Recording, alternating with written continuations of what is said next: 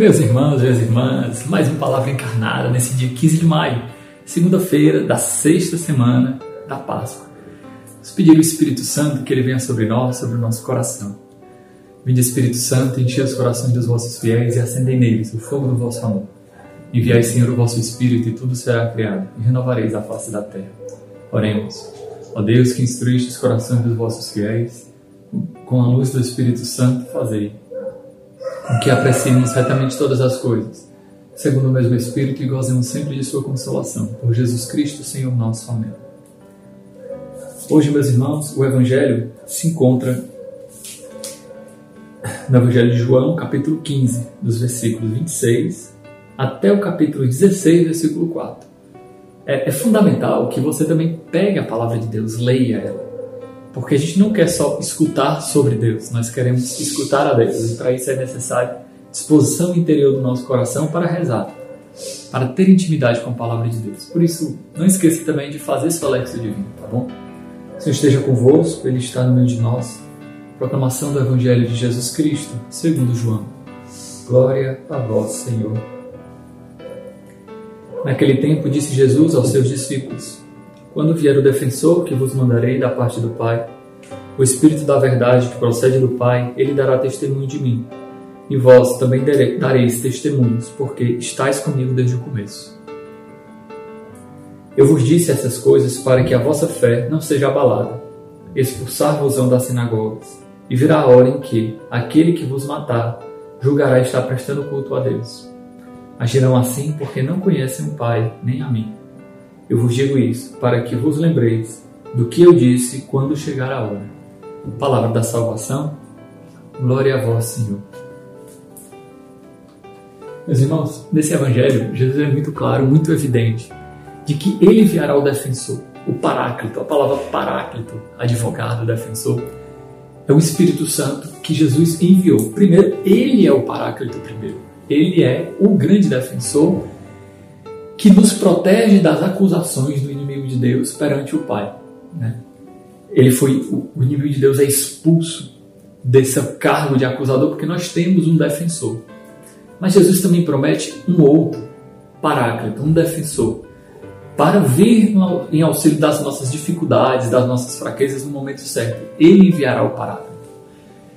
O contexto aqui do Evangelho é bem claro, que o Espírito Santo será enviado no momento das perseguições.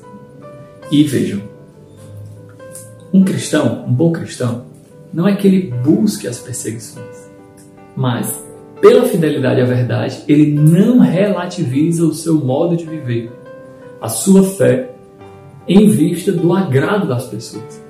Claro que a gente se encontra aqui numa tensão, né? Dom Bosco falava, né? Faz-te amado, ou seja, se esforça para viver de tal modo que as pessoas amem, não pelo que você é, a sua própria individualidade, subjetividade. Mas amem aquele que você ama, Jesus Cristo, nosso Senhor. Entende? Vejam. Mas essa frase de Loboso não contradiz esse princípio da perseguição, por assim dizer. Por quê?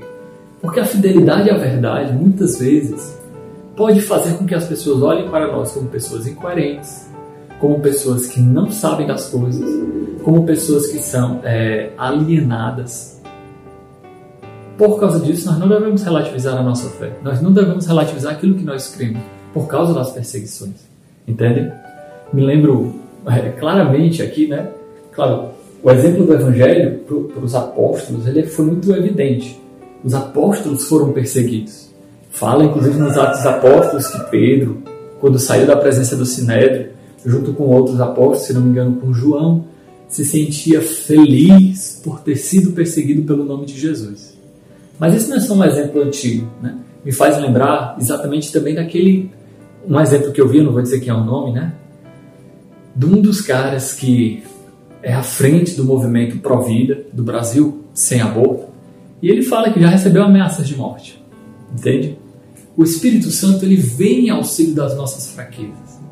Se for necessário para dar a força dos mártires, esse é um dos títulos do Espírito Santo, né? A força dos mártires. É por causa do Espírito Santo que os mártires têm a força de ir até o fim de morrer, mesmo sofrendo uma morte infame por causa de Jesus. Vejam, como não se emocionar diante daquele exemplo daqueles mártires orientais, né, cristãos coptas, se não me engano, no Egito, que foram degolados vivos e filmados. Vocês imaginam, né? Rodou a internet esse, esse vídeo e eles com a oração do Pai Nosso.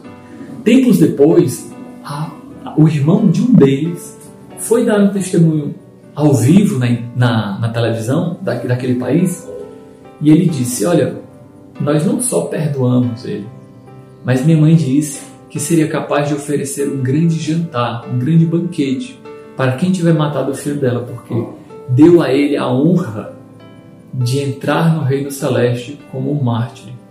Meus irmãos, minhas irmãs, imagine uma mãe que perdeu o filho dizer um negócio desse. É, vejam, o Espírito Santo vem em auxílio das fraquezas, especialmente quando nós somos perseguidos pela vivência da fé. O Espírito, por isso que nós não podemos relativizar a fé. Vejam, Jesus diz: Olha, quem me, me, me, rejeitar diante dos homens, eu também rejeitarei diante do Pai que está nos céus. Em outra passagem, nas bem-aventuranças, Jesus diz: Bem-aventurado por quem é perseguido por causa do reino e da justiça, porque deles é o reino dos céus. Oh, perdão, porque eles serão saciados, né? Porque a justiça de Deus será realizada. Então vejam, o Espírito Santo vem dar a força necessária e isso nos coloca numa posição chave, numa posição crucial. Como tem sido o meu testemunho da fé? Como eu tenho me portado perante a vivência da fé, da convicção da fé? Ou será que eu tenho vendido a minha fé por qualquer coisa? Por 30 moedas de prata. Vendido a fé entre aspas, né? Será que, de fato, eu tenho vendido a minha dignidade de cristão para o pecado? Esse, esse é um ponto fundamental, vocês entendem, meu irmão? Nos momentos de perseguições até interiores, vamos interpretar dessa maneira. É claro que o texto não fala precisamente sobre isso, mas se a gente esticar um pouco mais, a gente consegue chegar aqui, né? fazer esse, esse alongamento da palavra de Deus, por assim dizer. As, os nossos falsos valores que dentro de nós são contra-testemunho e muitas vezes nos arrastam para o pecado. Será que nós temos aquela, aquela santa resiliência, aquela, como é que eu posso explicar? Aquela santa intransigência perante o pecado, seja, de não ceder, mesmo quando for difícil. Nossos irmãos na casa de acolhimento, nos momentos de crise, de provação, de não ceder à recaída. Dos jovens, de não ceder à relativização dos valores, de não ceder a uma vida de pecado, dos pecados contra a castidade dos pecados contra os vícios, de não ceder, da, da preguiça de não ir para a missa, de a vergonha de não se confessar, de não ceder, ser uma certamente um pouco intransigente. Vejam, quando perseguirem vocês, muitas vezes vão fazer isso em nome de Deus. É, como não lembrar de, da quantidade grande de mártires? Hoje, talvez, a gente não saiba disso, mas hoje a igreja tem mais mártires do que no começo da fé cristã.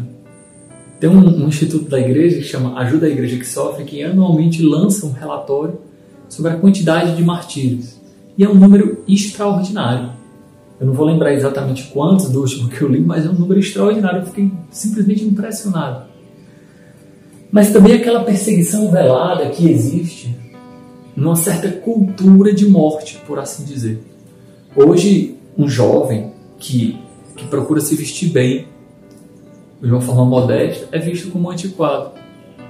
Uma pessoa, por exemplo, que defende a sua fé numa aula de história, numa aula de faculdade, pessoas às vezes falando absurdos, coisas que são erradas. Eu falo isso porque eu fiz duas faculdades de filosofia, um mestrado, já sei muita besteira. Entende? Quando a gente se, se defende, as pessoas olham para nós como retrógrados. Existe uma certa perseguição cultural também, por assim dizer. Às vezes até dentro das próprias famílias, se você, é, veja, se você é um jovem que faz jejum, se você é uma pessoa que tem uma vida de penitência, que tem uma vida de oração, as pessoas tendem a lhe olhar como alienado. Interessante isso, né? E até mesmo chegam a dizer que essa não é a vontade de Deus. isso é um absurdo, vocês entendem? Então essa certa perseguição interior que existe de forma explícita nesses casos mais absurdo que nós vemos de martírio na carne, mas também de uma forma mais implícita. Né? Por exemplo, quantos atores de Hollywood perderam a fama ou deixaram de ser chamados para filmes, séries, porque professaram sua fé cristã. Isso não é uma coisa antiga, é uma coisa atual. Jim Caviezel, o próprio Mel Gibson, aquele outro que fez um filme dos Transformers, fez um filme do Padre Pio. Então, existe de fato um, um clima cultural que não favorece o cristianismo, meus irmãos. Mas nossa fé não se baseia no apoio dos homens. Nossa fé se apoia, se baseia no apoio do Espírito Santo, porque ele nos dará força. Ele é a força do Pai, o dínamos, né? aquela dinâmica interior que nos dá a força do Pai. Então peçamos o Espírito Santo aquela santa perseverança, sabe, meus irmãos? Uma perseverança calcada na fidelidade a Deus. Uma perseverança que, antes de tudo, nasce da graça da santidade. Uma perseverança que não é só uma intransigência humana, cabeça dura, não. Uma perseverança que nasce da graça de Deus. O Senhor esteja convosco, Ele está no meio de nós.